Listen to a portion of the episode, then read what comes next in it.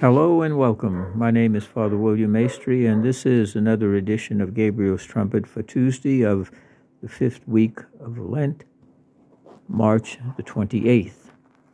Our reading this morning comes to us by way of the book of Numbers, chapter 21, verses 4 through 9. Numbers, verse, chapter 21, verses 4 through 9. Uh, don't be afraid, it's not a book about math, although there's a, a whole bunch of numbers that run through this particular book, hence the book of Numbers. But our reading this morning touches on something that uh, all of us as human beings can relate to. Uh, we have a number of primal drives. That is, they're at the very heart and essence of our human nature.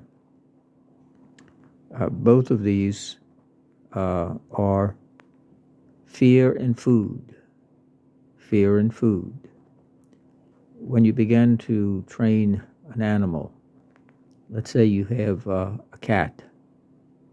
Cats are very independent, as uh, cat lovers know. And in the beginning, uh, a cat is driven by fear because they're very, very good at surviving.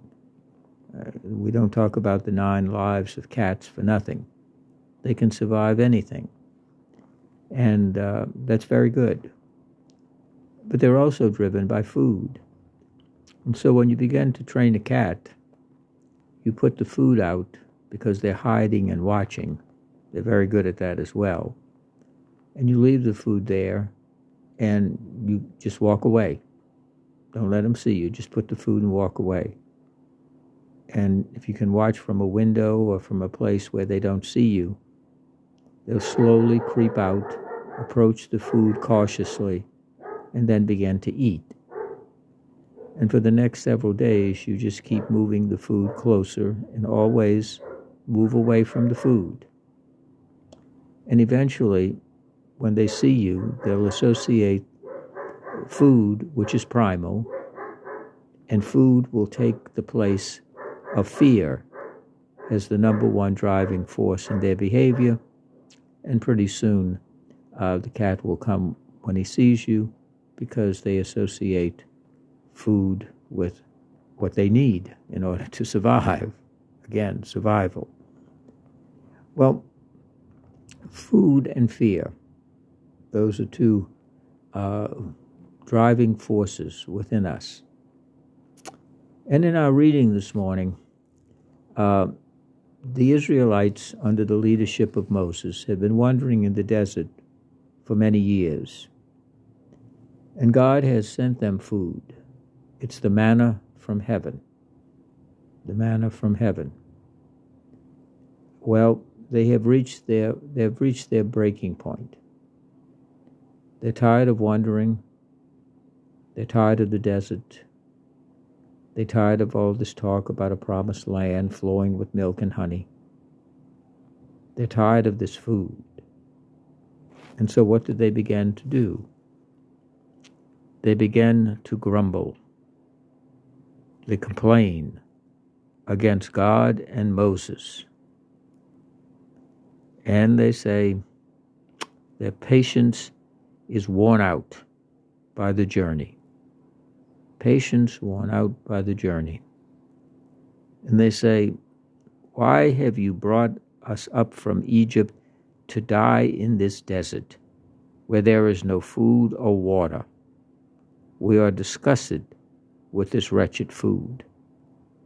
There is no food, meaning it's not the food to our liking anymore. We want a little variety. We'd like some meat, would like some vegetables, would like some fruit, etc. And all we keep getting is this manna stuff. And they're disgusted with this wretched food. And at one point, they'll even begin to say to Moses and to his brother Aaron, Better we had stayed in Egypt. Yes, we were in slavery, but at least we had some food. We had three squares a day. And we're willing to trade food for freedom. Now notice, that's really a tactic used by many totalitarians, even today. Food and fear. Fear that the food will be taken away, feared for punishment, torture, even death. And you won't have food. Well, if you don't eat at a certain point, uh, you'll be pushing up daisies because you will be currently dead. So, as long as we're we have our food and we have a routine. we we, we, can trade that in.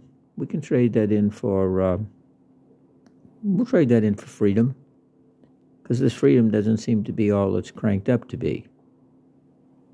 And God seems to be very happy just to have us wander about this desert and die. And Moses, you, you really not turned out to be the great leader we thought you were.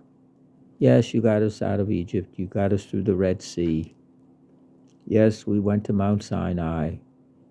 We, we got the, these commandments and this covenant. We got all this kind of stuff. We see the Lord on the mountain. And we have all of that. But this is getting old and stale. We want something new. Well, in punishment, the Lord sent among the people seraph serpents, which bit the people, so that many of them died. And so the people come to Moses and they say, We have sinned in complaining against the Lord and you. Pray the Lord to take the serpents from us. You see, sometimes sometimes we have to get bit by the serpents of life to find out that what the Lord has given us is part of the plan. And they didn't enter immediately into the promised land. They didn't go from slavery in Egypt through the Red Sea, bypass Sinai. Okay, we can stop there if you want and get the Ten Commandments, and then go right into the promised land. No. They wandered for 40 years in the desert. And their patience has worn out. And so they complain. That wandering was a time of testing, a time of also forming the people into the people of God. And so, in that punishment, they come to the realization, their own words, we have sinned in complaining. So often we may find ourselves in our own lives, huh? In a kind of desert. Everything is routine, boring, humdrum. We crave a little excitement, a little variety. And we turn and we say, Lord, evidently you got other things to do you don't care, uh, you're indifferent to us, uh, you don't you don't hear our plea, and we just seem to be wandering through the desert of life. And during those times when we abandon God, it's not that God is not there. It's not that God that has left us. It's often we who have left God. And so at times, as harsh as it seems, we have to get bit by life. The child who insists on touching the stove. Well, at some point, the child may succeed and learn not to touch the stove again. Don't touch that animal on the ground because it will bite you and then you'll have to get a shot and it's infected and you're sick and all of these things. Sometimes we have to learn, as we say, learn the hard way. Learn by bitter experience. And sadly, some people never learn. They continue to touch the stove and they continue to touch the animal on the ground, much to their chagrin and destruction. So they go to Moses and they say, Pray for us. Now, Moses you know, could have said, No, I'm sorry, I'm not praying for you. You grumbled against God and against me. You got what you deserved. Uh, we did all of these things for you. God raised me up to lead you. I got you out of Egypt. We're, we're yes, we're wandering, but God's promise of the promised land is going to be fulfilled, just not on your timetable. So that's tough. This is what you wanted, this is what you got, deal with it. Moses doesn't do that at all. So Moses prayed for the people, and the Lord said to Moses, Make a seraph and mount it on a pole. In other words, take some take some uh, material and make a uh, a figure of the serpent. Place it on a pole, and if anyone who has been bitten looks at it, he will recover. Moses accordingly made a bronze serpent, mounted it on a pole, the symbol of medicine, the symbol of medicine today, down through the down through the millennia. The pole with the serpent wrapped around it, and mounted it on a pole. And whenever anyone who had been bitten by the serpent looked at the bronze serpent, he recovered. He looked at the very source of his impending death, and that's where the healing was. And of course, we read in the Gospel of St. John, chapter 8, verses 21 through 30, that Jesus makes reference to this, to the uh, Pharisees. He says, When I have been lifted up, when I have been lifted up, uh, you will come to realize that I am. As they looked at the serpent in the desert that Moses had made, so the Son of Man will be lifted up. Not on a pole, but on a cross.